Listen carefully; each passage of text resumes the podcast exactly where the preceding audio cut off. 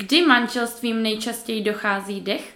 Je to mezi 10. až 14. rokem soužití, tedy ve věku, kdy je manželům zpravidla mezi 35 až 40 lety.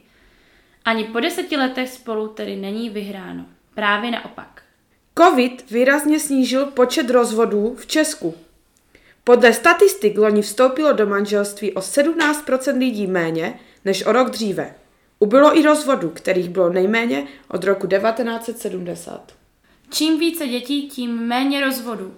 Statistika říká, že nejčastěji se rozvádí bezdětné páry, které tvoří více než 40% rozvodů.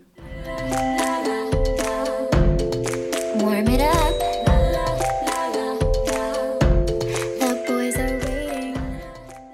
Ahoj, tady Kája a Luca a vítejte u našeho podcastu Holkis Polkis. Zdravíme naše fanoušky, naše trpělivé, velmi trpělivé fanoušky. Mm-hmm. Dneska jsme si pro vás připravili dva úžasné speciální hosty. Určitě nemáte vůbec páru, kdo by to mohl být. Jsou to dva mladí muži, velmi chytří muži. A zároveň naši dlouholetí kamarádi. Takže tímto bychom je rádi přivítali mezi námi a poprosili bychom vás, jestli byste se mohli krátce představit, ať posluchači ví, s kým mají tu čest. Takže já jsem David, už jsem jednou v podcastu tady u vás byl a vlastně je mi 24, studuju tady společně s kolegou eh, na Akademické fakultě v Olomouci a dneska jsme si tady přišli s vámi popovídat. Tak, aby to nebylo složité, jmenuji se taky David, Vlastně jsme Davidové z Těšína. Jednou bychom rádi založili advokátní kancelář Davids, logo s židovskou hvězdou. A Ukazovat Davida samozřejmě. S Goliášem tenkrát, jak tam zabojoval.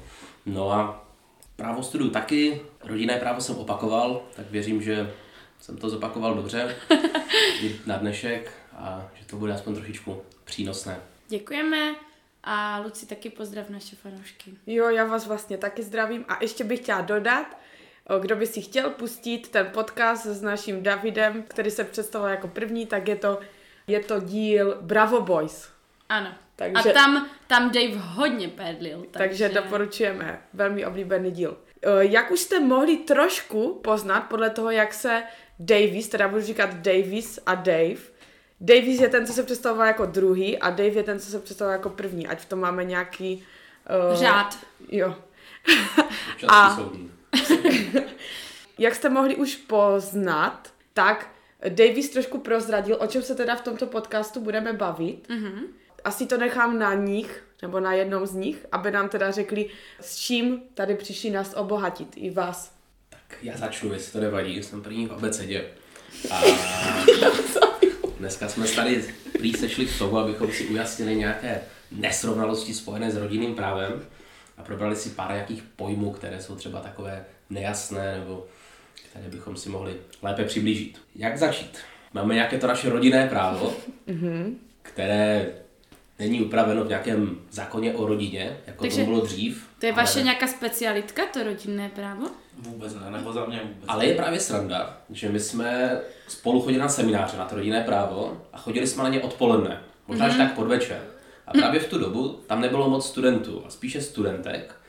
A to byly spíše studentky takové starší, na odprotní výuku, které chodily třeba protože někde pracovali, mm-hmm. nebo kojili děti, nebo už to byly tak často takové maminky, které tomu rodinnému právu rozuměli tak jako z toho... Z té praxe. Z té praxe, no, mm-hmm. že už mhm. si svoje odbyli. No a my dva vzadu jsme tam seděli taky s nima, jako dva zastupci mužského elementu. A zažili jsme tam pár takových bizarních chvilek. Nějaké hádky?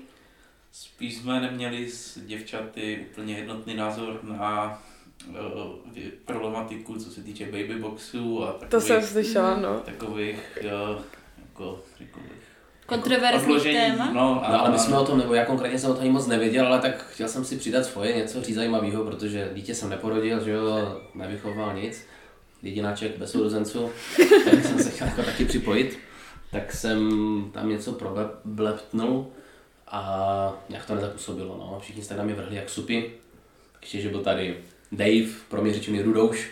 Ano. To je taková přezdívka mm-hmm. ze střední školy, tomu se možná dostane, možná ne. A Pojďme k věci. Pojďme k tomu rodinnému teda právu. My jsme se teda uh, domluvili, že začneme tím, co nás nebo i naše posluchače čeká asi nejdřív z toho rodinného práva a to je nějaké uzavření toho sňatku, vstoupení do manželství. Tak jestli by nám hoši naši zlatí mohli třeba říct něco o tom, jak se na to dívat z toho právního hlediska, z toho rodinného práva. Takže na úvod si asi musíme říct, že to rodinné právo je mezi právníky, teď nebudu mluvit za všechny, ale zkusím tak nějak obecně říct, ne úplně tolik eh, oblíbený obor, co se týče té uh, praxe, jak říkala naše paní profesorka Hrušáková, je to krásná věda o nemilých věcech a to právo vlastně nemá jakoby, nemá tendenci tolik regulovat ty vztahy, jak tomu bývá třeba v obchodním trestním právu, protože vlastně nikdo, není ničí zájem, aby jako zákon nebo stát kecal někomu do rodiny a jak žít. Takže je to taková, takové odvětví toho práva, které vlastně je takové problematické, dá se mm-hmm.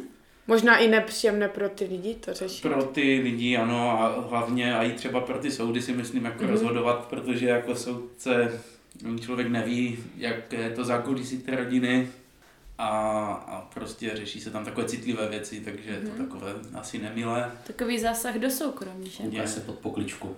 A je to nemilé, no. Co to manželství? To je takový základní pojem, to je takový tvůj obor, jo?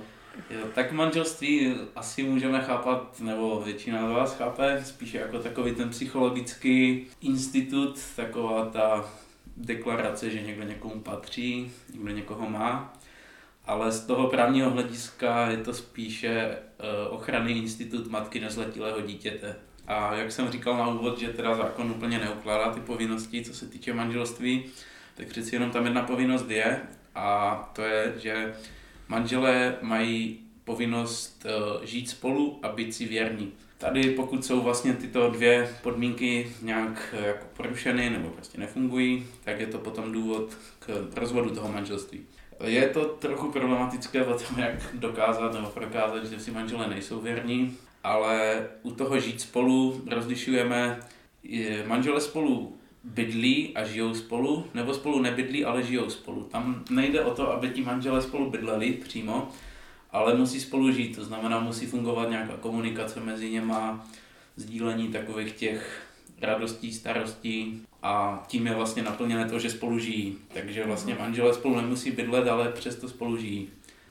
Jak se to potom jako nějak dokazuje? Ne? Tak eh, asi podle toho, co to každý je, z nich řekne, ne? No, podle... My to asi dokazovat jako by ani nemusíme, to, jako to jsou jejich věci, to, ano. to se řeší pouze, když něco nefunguje. No, no. Ono, když to manželství nefunguje, tak se to vlastně tak jako dokáže samo, že když spolu jasný. ti lidi nemluví, nebaví se, sice spolu žijou, eh, nebo takhle, bydlí spolu v jednom domě, bytě, ale nežijou spolu, nezdílí se sebou, prostě žijou odděleně, i když v jedné, pod jednou střechou, tak vlastně už spolu žijí. Uh-huh. A už. No ale právě to jako nic neznamená, ne? Pokud nepřistoupí k tomu, že by to začali řešit. Ano, ano, ale pokud že... by došlo k tomu rozvodovému řízení, tak by se Jasně. tam muselo nějakým způsobem jako prokázat, že spolu že jsou jako odcizení, ale tak uh-huh.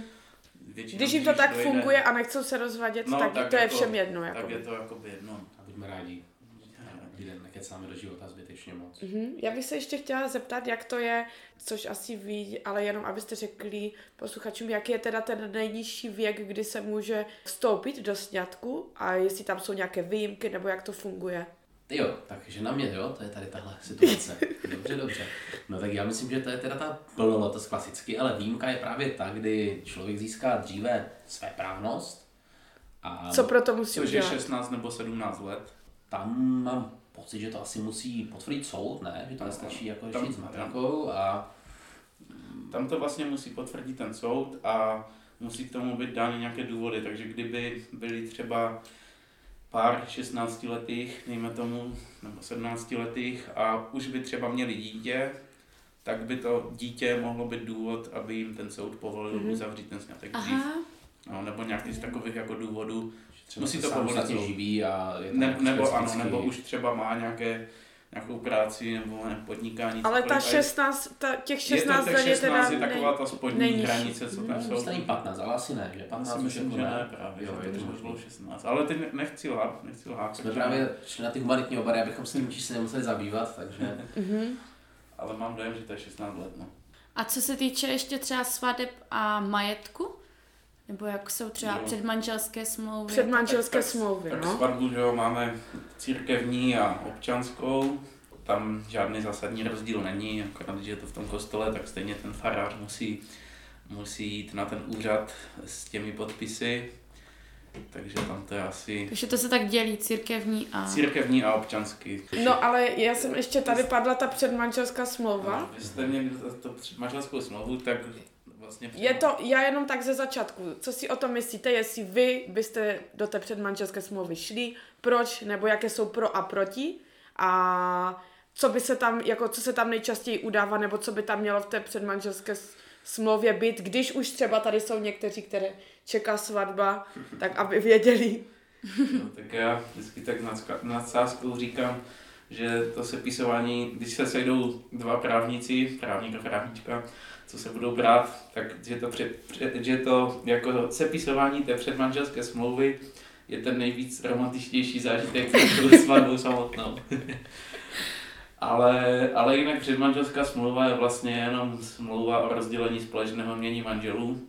A v zákoně jsou vlastně tři režimy. A ten jeden je ten zákonný, to je ta jakoby klasika, co známe. To, co manželé nabídou za manželství, patří do společného mění Mhm. prostě společně a nerozdílně. Pak je ta situace, že režim oddělených mění, to znamená, každý jede sám za sebe v tom manželství. Mhm. A pak je vlastně to manželství upravené a to je to, ta předmanželská smlouva a tam je to vlastně tak, jak si to ti manželé dohodnou.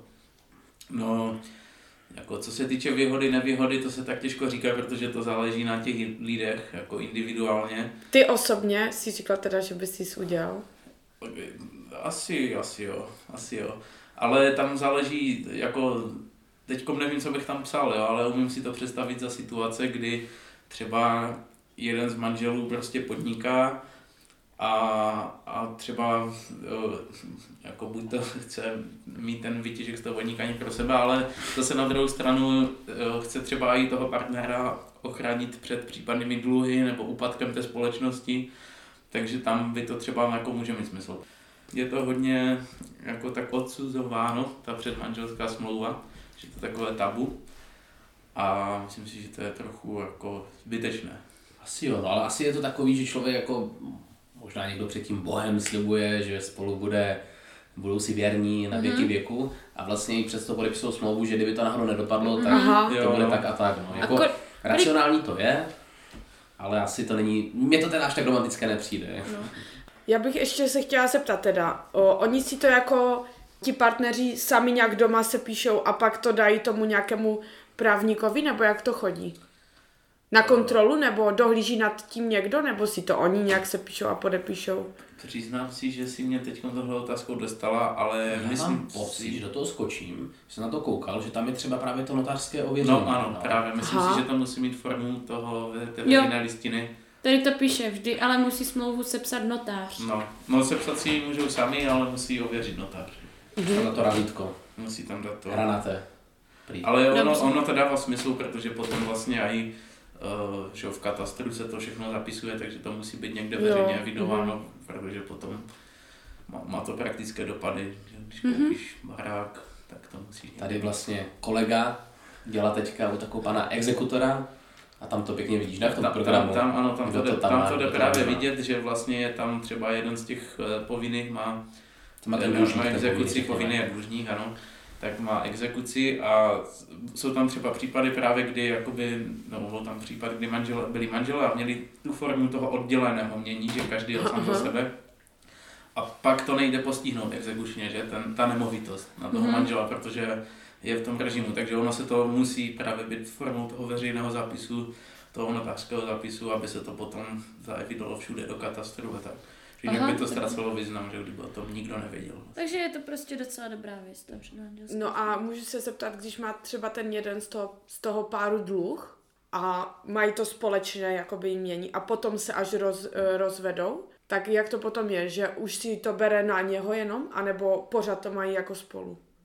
No tak tam záleží vlastně, kdy byl vydán ten exekuční příkaz, jestli byl vydán eh, za dobu trvání toho manželství, anebo po, kdyby už byl po, rozdělilo se, že mění manželů, tak by to už nešlo postihnout.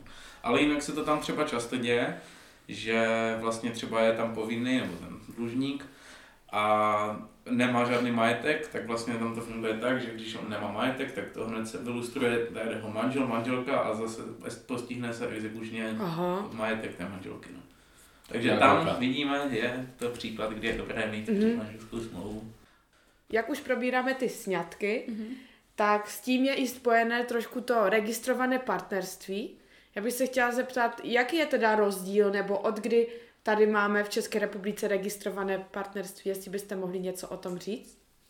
Tak vlastně relativně nedávno, od roku 2006, se v České republice umožnilo to, že i homosexuální páry můžou nějak formálně potvrdit ten svůj partnerský mm-hmm. svazek. Jo?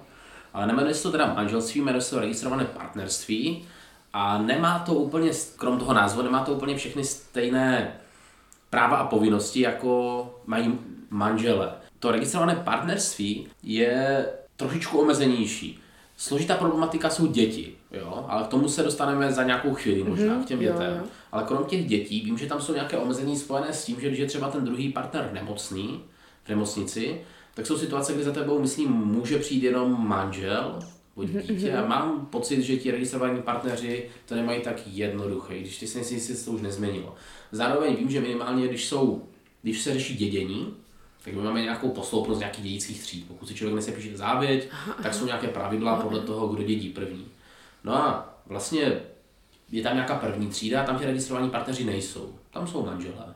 Jsou někde děti, a myslím, že, ale ti registrovaní partneři jsou, myslím, až ta třída druhá. Jestli ne třetí, ty si nejsem jistý, ale mm, možná i tak jako, asi se necítí úplně rovnoprávně, ač možná ta snaha rovnoprávnost tady byla.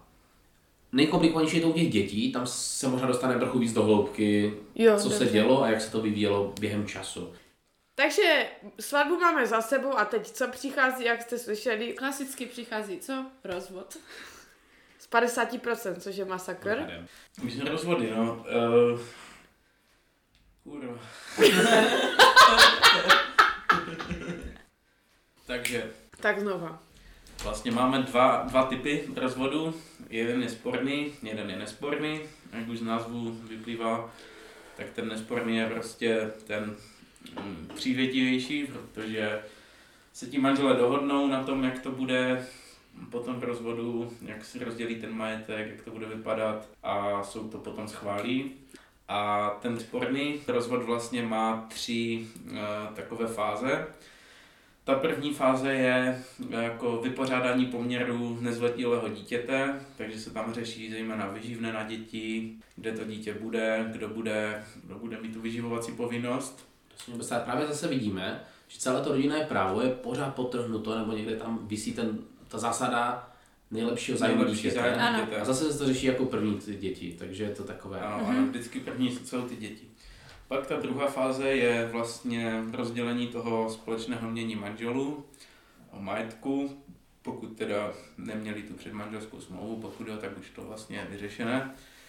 A ta třetí fáze je výživné na eh, manžela. To je pouze za situace, kdy by vlastně tomu, kdyby po tom rozvodu jednomu z těch manželů hrozila jako až taková moc eh, jako chudoba nebo prostě jako tíživé životní podmínky, že ten vlastně z těch, eh, ten, ten jakoby bohatší manžel by byl povinen mu platit nějaké výživné, tak jak na dítě, akorát třeba by to možná byla nějaká jiná částka, méně nevím.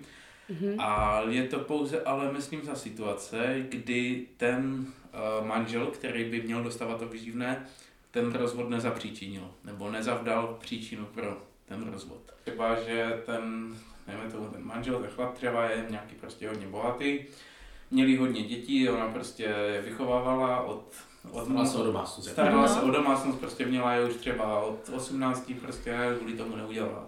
Nevystudovala kvůli tomu školu, Aha, protože starala o ty děti a měla jich třeba pět. A potom, no, bylo nás pět.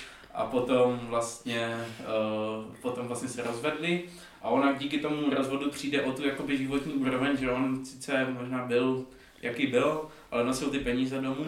Ona se starala o ty děti a tím rozvodem se vlastně jí sníží ta Jako, tam nejde o to jako snížit životní úroveň, tam jde spíš o to, že jakoby fakt klesne na to dno v uvozovkách, Mhm. tak potom by on jí musel posílat nějaký životní Mhm, minimum. mhm. A Určitě to je na pár let, možná tři Je roky. to, ne? na, ano, je to, je to na nějakou dobu, ještě, je to na nějakou dobu, není to na, na pořád, ale ta, tady ty situace se moc nedějou.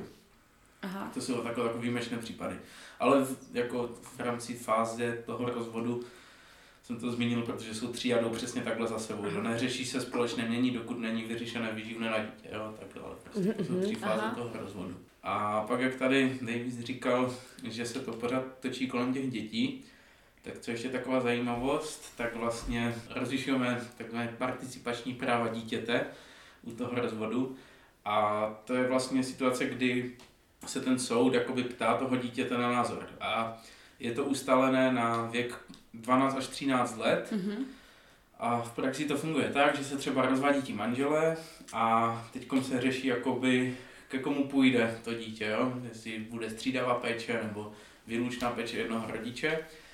A pokud to dítě má více jak těch 12 až 13 let, tak se buď to, často to bývá jakoby přímo soudce, si ho pozve, to dítě jako k sobě, nikdo tam není, jenom ona ten soudce. Aha. Občas to třeba dělá ten OSPOD, orgán sociálně právní ochrany dětí. A ptají se, Sociálka, jo, se sociálka, sociálka, ale budeme říkat o- dál jen OSPOD. tak, tak vlastně oni, oni se ptají toho, toho dítěte na to třeba, kde by chtělo jít a tak. A čím to dítě má více let, tím se tomu dává větší váhu. A to znamená, když třeba bude se rozvádět rodiče, a bude tam 17 lety nezletili a řekne, já chci k mámě, tak pravděpodobně tam půjde. Jako, že se bere, že už má na to věk, rozum, Rozum. že jakoby si uvědomuje, co pro něj nejlepší. To je právě problém, když si představíme desetileté dítě a budeme se ho ptát, jestli by chtěl být radši u maminky nebo u tatínka, nebo se budeme ptát na podobné otázky, Mhm. tak to dítě ještě není úplně vyspělé že jo, ve všem a je možná dost náchylné na to být ovlivněno tím, že třeba někdo mu koupí nějakou lepší hračku nebo něčím podobným. A obecně, když si zamyslíme, co to je ten nejlepší zájem dítěte, to je dost těžká otázka. Jo? Kdybychom si představili nějakou rozvodovou situaci a to asi není to, že to se de, toho desetiletého dítěte se zeptáme, co vlastně chceš, jo? a že to, co řekne, že to bude ten nejlepší zájem dítěte, že možná jeho lepší zájem je, aby se dobře vzdělal a aby měl pěknou práci a dobrý život a hodně dětí, prostě štěstí, tak je třeba na to brát ohled a proto právě tam je ten orgán sociální právní ochrany dětí, který, ty psychologové, kteří jsou schopni to trošičku víc U těch mladších dětí, jo, teda to tak je. věku a vyhodnotit to, jo. jaké je jejich přání. Že to není tak automaticky, že řeknou, chci k tátovi, tak jdu k tátovi a chci k mámě. No. Že se musí zohlednit to, jestli ten rodič je schopný se o ně starat, že jo, musí mít jako práci, musí to nějak fungovat, musí mít nějaké místo, kde by žili. Je jako obecně pravda, že většinou teda jdou k té mámě? Není, ne, Ne? nevím, jako, nevím, Nebo že statistiku. já jsem slyšela, že prostě je, že ve většině, že matky to mají vždycky dobrý, mm-hmm. takhle jakože. A nebo že často se říká, že třeba žena vysoudí z chlapa hodně. No to se rozvodu. říká, nevím, statistiku nevím, ale já mám osobní zkušenost, kdy to dopadlo právě naopak a úplně Aha. pro mě nepochopitelný rozsudek toho soudu, ale to byl asi právě příklad toho, jak to říkal Davis, že někdy si ty děti můžeš třeba koupit, když jsou mladší, Aha. jsou takové jako, víš, Ovlivnítelné. ovlivnitelnější. No, Občas se řeší střídavá péče, která jako mm, může částečně vypadat krásně, že jo, že to dítě je u obou rodičů, ale dost velký rozdíl že střídavá péče a ti rodiče bydlí třeba dva bloky od sebe a chodí ty děti do stejné školky, mají stejné kamarády Mm, tak je a prostě jenom jednou se dívají na večerníček tam a po druhé zase ty dvě ulice vedle. No ale když jeden bydlí v Chebu a druhý v Píčině, někde prostě někde daleko, že jo, tak potom nastávají větší problémy. Že? Pokud má to dítě týden školu někde, potom týden jinde, tak je to možná No, i dost blbno. velká pravděpodobnost, že může být šikanováno, těžko se No, dělat no, no. kamarády, nějaké vazby. To se tam všechno zohledňuje u toho soudu, jo? Jo. Ano, to chudák To jsou ten- takový terapeuti, ti soudci někdy. No proto to se, jak jsem na začátku řekl, si myslím, že jako ti soudci to se rozhodli to dělat, ale proto to podle mě někteří jako hlavně advokáti rádi dělají, protože je to Aha. takové jako, oni o tom nic neví a teď mají Mhm. rozhodovat takové věci, že to by si měli rozhodnout ti manželé, ale ti No. většinou, jak už jsou v tom rozvodu, tak se nedokážou dohodnout na Mhm. ničem. Takže to za ně musí rozhodovat někdo, kdo o tom nic neví. No. Právě k tomu nám pomáhá ta otázka, jestli se můžeme rozvést, když ten druhý nechce. Jo? No, jo. Principiálně ano, jo. mm, když oba chcou, tak to je ten rozvod, a že se jí dohodnou, všechno funguje, tam jsou, je třeba nějaké pravidla, že musí prokázat, že jsou nějakou dobu Tam se, sebe. tam ano, oni se může Aha. rozvat, když jeden nechce, ale musí prokázat to, co jsem říkal na začátku, že buď si byli herní, anebo spolu nežijí. No, ale jsou i takzvané zápovědi sporného rozvodu a to jsou situace, kdy ani tak ten rozvod není možný. To jsou takové zvláštní věci, kdy třeba se to rodinné právo snaží někoho chránit. No, Právě koho asi dítě, jde, no. právě to dítě. Teď by byl ten, rozpor, eh, ten rozvod v rozporu se zájmem toho nezletilého dítěte. Tak se může stát taková situace, že ten eh, soud to prostě nerozvede, a nebo to může být situace, kdy ten roz, rozvod by byl v rozporu se zájmem toho manžela, který se na tom rozvratu toho manželství nepodílel a kterému by tím rozvodem byla způsobena nějaká zvlášť závažná újma a jsou nějaké mimořádné okolnosti. Můžeme si představit právě tu manželku, která se celý život starala o tu domácnost, asi není nějak vzdělaná, aby mohla najít si nějakou super práci, manžel dělal kariéru, možná je za vodou, ona už nemá děti, už odrostly a všechno a ona třeba teďka dostane nějakou nebezpečnou nemoc a v té fázi se s ní chce roz, rozvést, tak jsou situace, kdy možná i ten soud to takhle terapeuticky vyhodnotí, že třeba aspoň dva roky ještě to manželství musí trvat a musí, protože ti manžel, když mají to manželství, tak oni by, myslím, podle zákona měli mít stejné materiální podmínky, což jako taky není úplně dokázat. No, je to, je to složité pravda. to A co je zajímavé tady v tomhle, tak vlastně manžel má právo vědět jakoby příjmy toho druhého manžela a normálně je to žalovatelné. To znamená, kdyby ti manžel nechtěl říct, kolik Což se možná i občas děje. Já myslím, že No třeba... já si taky myslím. Že A nebo že třeba nebylo. utají nějaké příjmy, může to být i tak? Nebo to je- přepíše, dělá se to, že přepíše majetek na někoho jiného, aby to pak u soudu nemuselo uvést. tak jo, a to zjistíš, pokud to je No, to nemovitost, tak to zjistíš třeba z katastru nebo záleží. Ale to právě je. takový vtip, že manžel ti nechce říct, kolik vydělává, tak ty ho zažaluješ a to právě ta naše oblíbená paní profesorka Hrušáková, která mě teda jednou vyhodila konce od zkoušky, tak ona říkávala takové to, že to je ta předposlední žaloba, kterou jako podává, že ta další je ta rozvodová, že když ten tě žaluje za to, abys mu řekl, kolik vyděláváš, no tak ty podáš žalobu. No a soud teda může říct kolik? Potom? Jako... No může, prostě Nebo to má řekne? ti sdělit, Aha. jaké má příjmy. Aha. A teda celkově, ještě když se vrátím k začátku, když chci požádat o ten rozvod, tak co musím pro to udělat? Víte? Doporučuji zajít za advokátem. Aha. určitě. A tak záleží, no nejlépe je teda ten nesporný rozvod, jo? Se takže domluvit nejlépe se domluvit. Aha. A u u notáře se dá právě udělat to rozdělení těch jmění. To je tak, že Takový se ten návrh podává na matriku. To je Mhm. takový úřad, který, se, který řeší tyhle občanskoprávní věci tohohle typu. A myslím, že dokonce ten, jak se to jmenuje, smluvený rozvod, ne nesporný rozvod, Nesporný. se nějak tak podává, že ten jeden to podá, ten druhý to do nějakého do času tam Jenom- to své podání a už tam odobou. A není důvod dělat to stání soudní. Aha, No, takže no, tam vůbec, to ono to jde i bez soudu. Jo, je to levnější, Jo, aha. řízení běžného, jako Aha. Nám podepíšeš jo. Kdo to potom hradí, ten, co žádá o ten rozvod? No, e, já myslím, že to si můžou taky dohodnout určitě, Aha.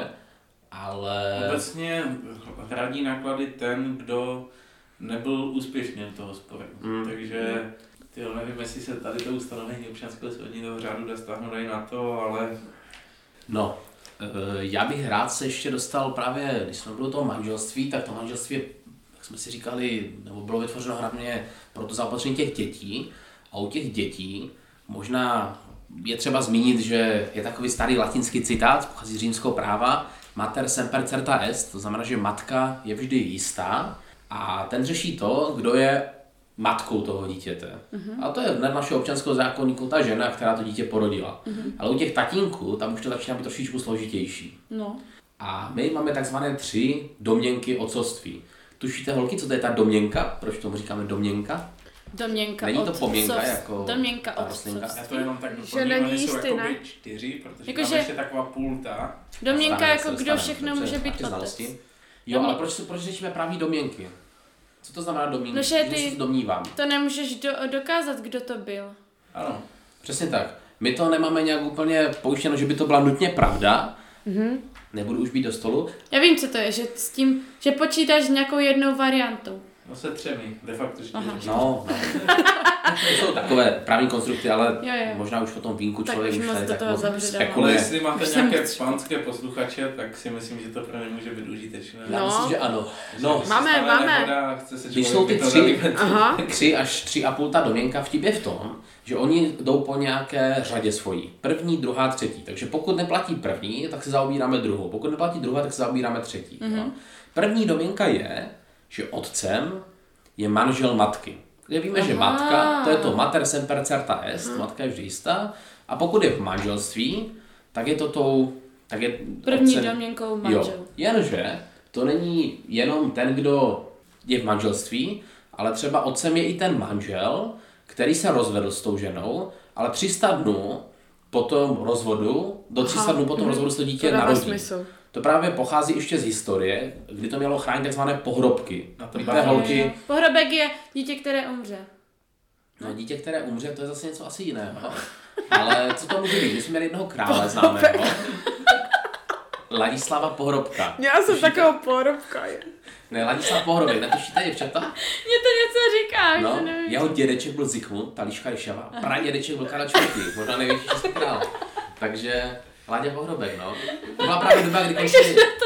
Lucemburkové a začínali ti Jagelonci po nich. No vtip je v tom, že to byl právě syn, který se narodil v době, kdy už nežil jeho otec. Jo? Takže to chránil ty pohrobky, Aha. protože když se narodíte v době, kdy už nežije váš otec, tak abyste po něm dědili, i přesto, že jste ho Aha. nezažili. za Aha, to je dobrý, dobrá Protože to je docela důležité, že jo? I v tom dědickém řízení, co kdyby se to udělalo hned po tom smrti, druhý den, no a on se narodí chudák až za dalších 200 Takže dnů. pohrobek je dítě, kterému umře otec. Ano, Dřív, ale než se narodilo. Mhm. Jinak to je sirotek, to je jako Sirotek, běžnější aha. termín. No, tak to je taková jenom vsuvka. A to právě k tomu bylo. Potom bychom možná měli zmínit, pokud ta první domněnka neplatí, tak bychom šli k druhé, jenomže tady je ještě takzvaná jedna a půl ta domněnka, a to mi možná kolega doplní, o co se tady jedná. Jedna a půl ta domněnka je, se uplatňuje v případě umělého oplodnění. Zákon nám vlastně říká, že umělé oplodnění upravné matky, tak tam se má za toto domněnkou, že otcem dítěte je muž, který k tomu dal svolení, k tomu umělému oplodnění. Protože rozumíme si, že to, ty látky, ty spermie a ty vajíčka můžou být úplně od jiných Jasné. lidí. No, nebo konkrétně spermie ta, tady. tady je takový... On podepisuje nějaký dokument, že dává svolení. Ano, ano. Jo, tady Aha. je takový jeden, teď si vzpomínám ze, jsou taky ze, ze seminářů rodinného práva na jednu takovou docela zajímavou historku. A tam bylo právě, on musí k tomu dát svolení. A byl případ, kdy vlastně byla manželka a měla jako sperma svého manžela, ale který bohužel zemřel. A ona chtěla na umělé oplodnění, měla to jeho sperma, ale nemohla, protože on nedal svolení. Aha. Co? No a teďka se právě řešilo, Chudák. jestli ona může i bez... Protože těžko zjistit, jaká byla vůle mrtvého člověka, že? Když třeba No to jasně, no. závětí nebo takhle, tak myslím, že se nějaký soudní řešilo. Jak si Řešilo se to, taky si nepamatuju teď, jak to dopadlo. Obávám se, že myslím, že nakonec nebyla, ne, jako ji neoplodnili, ale Ne, nechci. Ale bylo to právě tady to jako téma, že se řešilo, jak moc je potřeba ten souhlas, protože to byl takový zrovna případ, že vlastně mm. chudák umřel, ona chtěla aspoň to jeho dítě. No a mít. počkej, a nemohla to tak pošmelit, jako že by řekla, že nějaký borec jí to dal to sperma, ale nebylo by to od toho borce, aby by to od toho manžela, to by nějak My zjistili? tady řešíme No. právo a nešmelení, tak třeba si jako uvědomit, že A ani, zase- ani nevím, jak to funguje, asi myslím, že tu genetickou informaci máš někde v té, tam té jejich bance, že to asi není, že máš pražáku zrovna od manžela. Mm, to asi bude nějak jinak ještě asi to bude nějak vyřešeno. No takže to je to jedna a půl. Jo, a to je taková specialita. Aha. Řekněme, Jo. že pokud neplatí první domněnka, Ano. představme si to, pokud ta maminka není v manželství, tak se řeší takzvaná druhá domněnka. Počkej, ale já myslela, že i pokud ten manžel řekne, že to není jeho. No, pojďme dál. No, když manžel řekne, že to není jeho, tak je, protože je manžel, že? Řekněme, že jo. Když to řekne takhle jako třeba u oběda nebo večeře, No může potom popřít otcovství, ale no, to je- pojďme. No, je druhá aha. domněnka. A tady se má za to, že otcem je muž, jeho otcovství bylo určeno souhlasným prohlášením matky a, a jeho. Ale taky to je situace, kdy třeba právě ta maminka se žije v manželství a podvádí toho manžela s Utrhne nějakým jiným chlapem. s No a už se začíná rozvádět. A mezi tím otěhotní s nějakým jiným pánem. S tím svým nastávajícím, možná i budoucím manželem, těžko říct, co bude. ale pořád je 300 dní po rozvodu a ona je mně se to teda stalo u jedných mých známých, nikoho konkrétního nezdravím. Myslel, že tobě. jo, no. A e, tak já jsem ještě to manželství přece jenom nebyl. No, ale taky mohl táta. To jsou tady vtipky dneska. No. Představme si situaci, že teda ta paní po tom rozvodu, už před rozvodem žila s jiným mužem a vlastně všichni ví, že čeká už s tím mužem číslo dvě ty děti, pro ně je to ta Inčka, protože je lepší než ten původní, ale podstatné je, že čeká už to s tím druhým, akorát dle práva by pořád byl otcem ta jednička, ten manžel. Takže jsou varianty jedna, že se s tím druhým manželem ožení, ještě do té doby Rychle, těch jo, 300 ještě, dnů, aha. než to dítě porodí, Aha. a potom se přemýšlí v době narození, ano, otcem je muž, který byl manželem, takže už zase platí ta domněnka jedna najednou, si uvědomíme. Takže to obchcela, jakoby. To by mohla, anebo někdy nestihne svatbu, protože teďka se hodně dlouho čeká, že jo, než se vybere Nevleze pořadí, se do šatu. nějaký jo. rezort, no, musí to- vypnout bříško jedno s druhým, jak se u nás říká. A proto se může podat takzvané to Souhlasné souhlasné prohlášení. a to by teda musel být ten, To vlastně přijdou na matriku, jo, že jo? tam je ten, tomu se říká putativní otec, to je ten domělý otec, jestli se nepletu. To je ten, který teda měl být otcem, protože by byl dle toho manželství, byl potom rozvodu a ten nový tatínek a oni řeknou, ano, já nejsem otcem, ano, já jsem otcem, já jsem matkou, což nemusí být. Před tou matrikou prostě Jo. prohlásí, já Aha. jsem ten otec. A to je ta druhá domněnka, která nám určuje, že Mhm. mm-hmm. je to tak, jak to tady nastalo. No třetí domněnka je, když se nepodaří ani tahle situace. Tady se určuje buď to otcovství před soudem.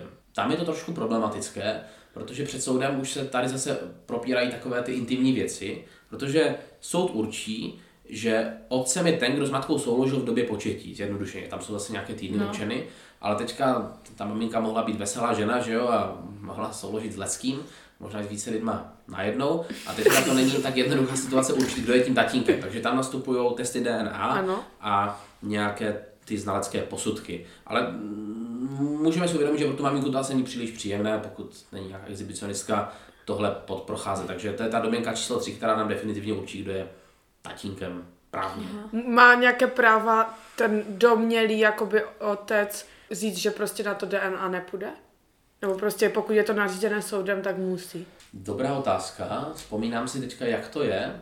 Tak on na ně určitě nemusí jít. Ono to je dost těžké, když ten tatínek nechce spolupracovat. Ono je právě i dost blbá situace, když ten tatínek, že jsme někomu určili otcovství, ale není tím pravým otcem a on se toho nechce zbavit, tak ho skoro tím, myslím, nezbavíme toho. Pokud už tím jakoby No, otcem de no. facto je. Tam je takový ten příběh, taková... Mhm. takže- Zkus to říct, jestli si to vybavuješ. tak eh, představme si situaci, kdy je prostě manžel, manželka, mají dítě a tomu dítěti je 6 let, jo? Jo, to jsi říkal, no, to řekni. A najednou se v těch 6 letech začne podovat na souseda spíš a tak se teda prostě třeba ten otec rozhodne pro testy otcovství. Udělají se testy otcovství a zjistí se, že to dítě není jeho. Takže bych chtěl potom popřít od otcovství.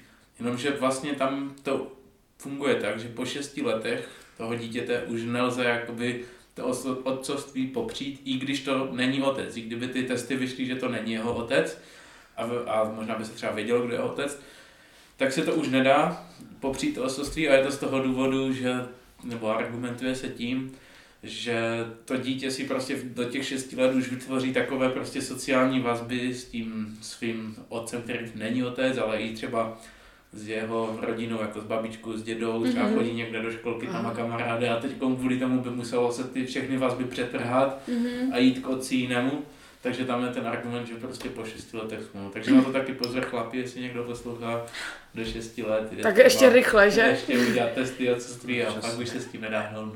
No. Tak to jsou ty tři domněnky, je to taková zvláštní konstrukce, ale ona celkem pěkně funguje. Když si, bychom si prodali nějaké příklady, tak se uvědomíme, aha, vracíme se do domněnky, jedna, dva, tři. Je to takový celkem funkční konstrukt. Dává to smysl. Dává to smysl. Když jsme ještě u těch dětí, tak my jsme se vlastně trošičku bavili o tom registrovaném partnerství a to je taková zajímavá otázka, protože hodně se řeší adopce homosexuálními partnery. Je třeba si uvědomit, že to, ta adopce neboli osvojení je třeba rozlišovat, když člověk někoho adoptuje, lomeno osvojuje jako jednotlivec, anebo jako dvojice. A člověka se neptají na to, jestli je homosexuál, jestli je katolik, žid, nebo na tyhle věci se ho neptají. Aha. Problém byl, že když se přijal ten zákon o registrovaném partnerství v tom roce 2006, Mhm. tak tam právě bylo napsáno v nějakém paragrafu, že registrovaní partneři nemohou Adoptovat. adoptovat děti. Jenomže teď je problém, že někdo, kdo ještě týden před tím registrovaným partnerstvím byl třeba homosexuál a rozhodl se jako jednotlivec adoptovat dítě, tak mohl, Aha. ale potom, co už prošel tím registrovaným partnerstvím, tak jako jednotlivec už nemohl. A to se právě řešilo, myslím, před ústavním soudem, byla to taková celkem velká problematika a tohle ustanovení, myslím, z toho zákona zmizelo. Takže Protože už tam se- není. Už tam není. Takže on mm. i jako homosexuál může u nás adoptovat dítě, ale pouze jako jednotlivec. Ta výjimka je, že jako dvojice můžou u nás pouze manžele adoptovat dítě. To jsou ti, co mají tady svazek manželský, je to teda muž a žena z toho latinského, jak já říkám. Tihle můžou, ale jinak nikdo jiný. Právě o tohle třeba bojují někteří ti aktivisté, aby i ty dvojice, které jsou homosexuály a podstoupili to registrové partnerství, aby mohli. Kdyby se manželství jmenovalo manželství pro všechny, tak by tam nebyl rozdíl a automaticky by to taky šlo. Že? E, my možná známe pěstounství. Mm-hmm. To je právě něco, co my umožňujeme i dvojicím, které jsou třeba v registrovaném partnerství. A je zajímavé, že obecně často se říká takový argument, proč bychom měli dovolit i registrovaným partnerům, aby si tady mohli adoptovat nebo osvojit ty děti. Ty jo, těm dětem je tam lépe než v nějakých ústavech. Mm-hmm. A asi na tom bude kus pravdy. Problém je, že těch dětí, které jsou takzvaně volné k adopci, není až tak moc. Co to je, aby to dítě bylo volné k adopci? Aby to dítě mohlo být volné k adopci, tak musí mít dost hodně zpřetrhané vztahy s tím svým původním rodičem. My na to máme nějaké právní konstrukty, co všechno se musí splnit, aby to dítě už bylo volné k adopci. A to ten rodič, pokud se nepletu, tak musí docela dlouhou dobu o něm nejvíc zájem. Jo, a to stačí, když tam maminka, třeba nějaká alkoholička, to dítě je v nějakém ústavu, ale ona jednou za dva roky, nebo teď nevím, jaký přesně ten časový rámec, tam za ním přijde nebo pošle mu dopis a už to jakoby není splněno a už to dítě není možné dát k adopci. Nebo samozřejmě, kdyby ona s tím shodla, tak to je jiná situace. Ale těch dětí k adopci volných není až tak mnoho. Nebo, že to tak blbě řeknu, zdravých dětí k adopci není až tak mnoho. Takže ono i na tu adopci jsou, jestli jste se s někým setkali, kdo třeba měl zájem adoptovat děti, tam jsou docela dlouhé čekací mm-hmm. doby a je to, je to celkem komplikovaná věc. No a to pěstounství je takový nějaký, řekněme, mezikrok nebo eh, něco slabšího, že ten člověk pořád Prozatím, má, jakoby, ne? pořád má v rodném listě, kdo je jeho maminka, kdo je jeho tatínek a to jsou pořád ti původní lidé a ti s ním pořád mají právo na styk, mají pořád vůči němu nějaké povinnosti.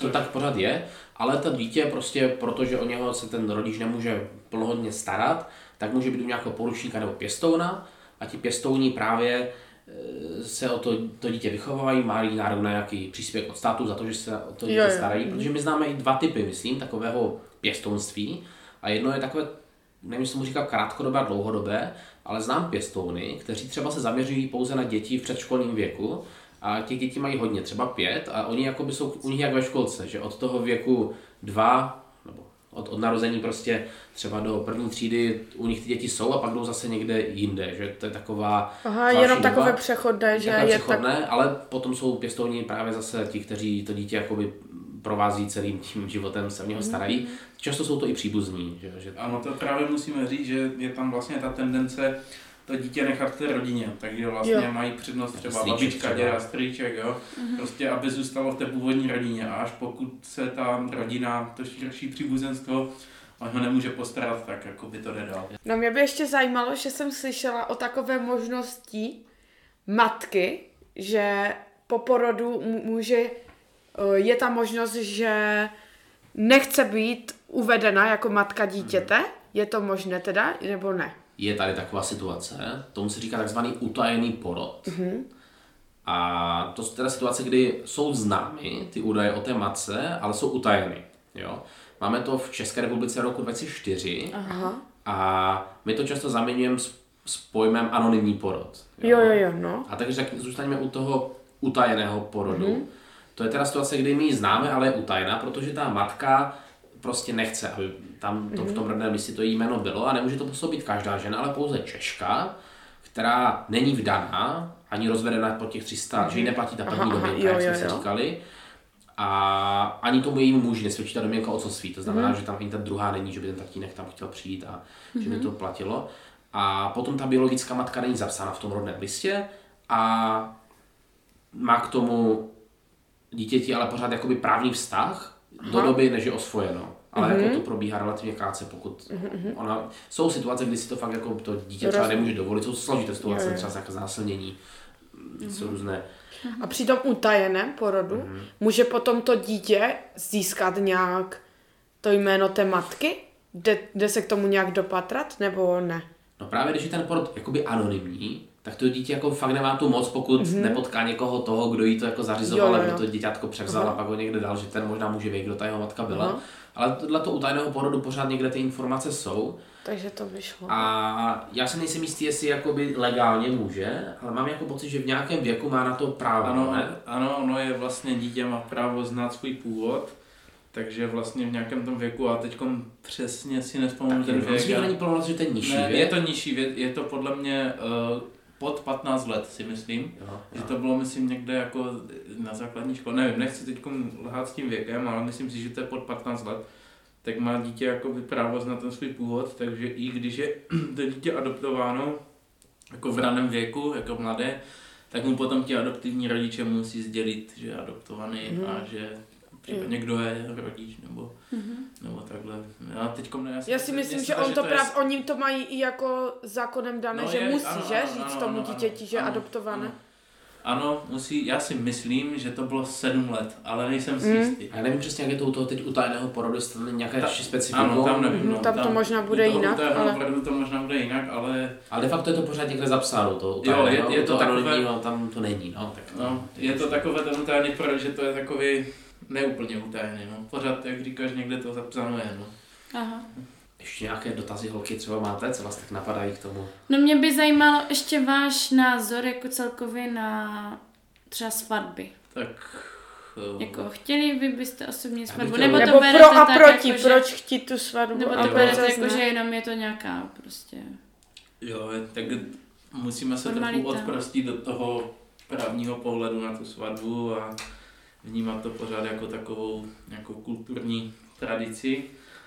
A jak se říká, vlastně vysoká rozvodovost neznamená, že by svatby neměly smysl, ale znamená to, že lidé neumí řešit své problémy. Hm, Hm, to jsi jsi řekl hezky. A ty, Davisku?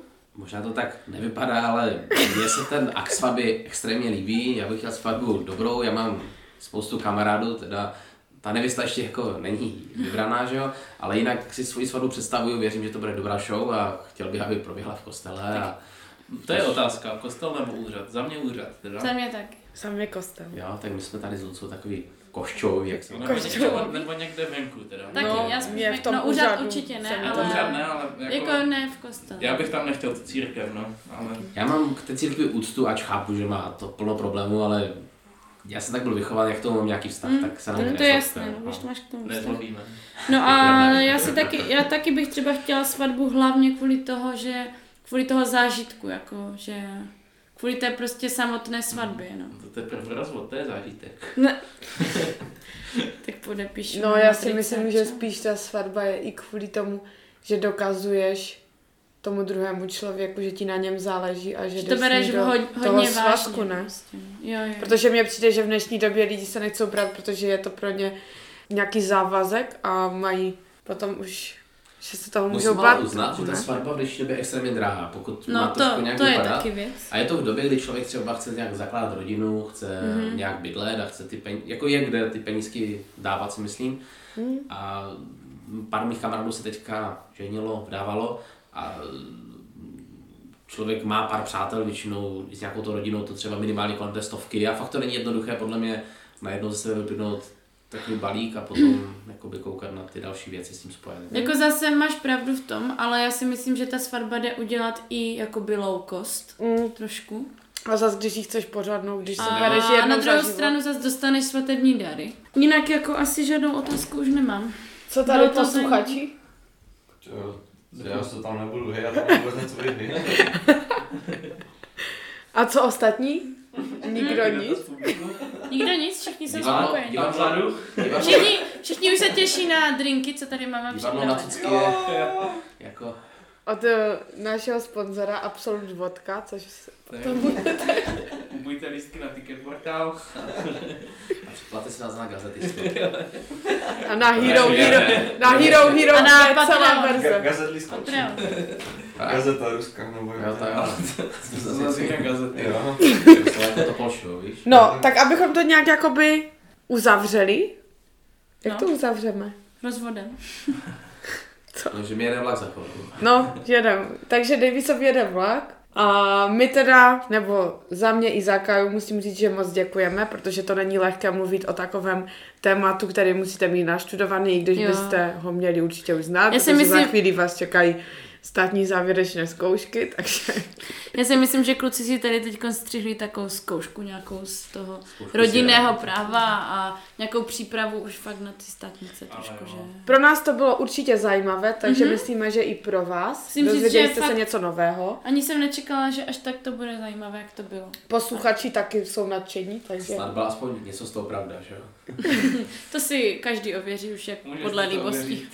Nové Jestli tam někdo najde nějakou chybu, tak můžete dát vědět. Do directu. Takže každopádně děkujeme moc našim hostům. A taky vy se děkujeme můžete těšit na další podcasty. Taky děkujem, mějte se. Mějte se, čaute. Ahoj.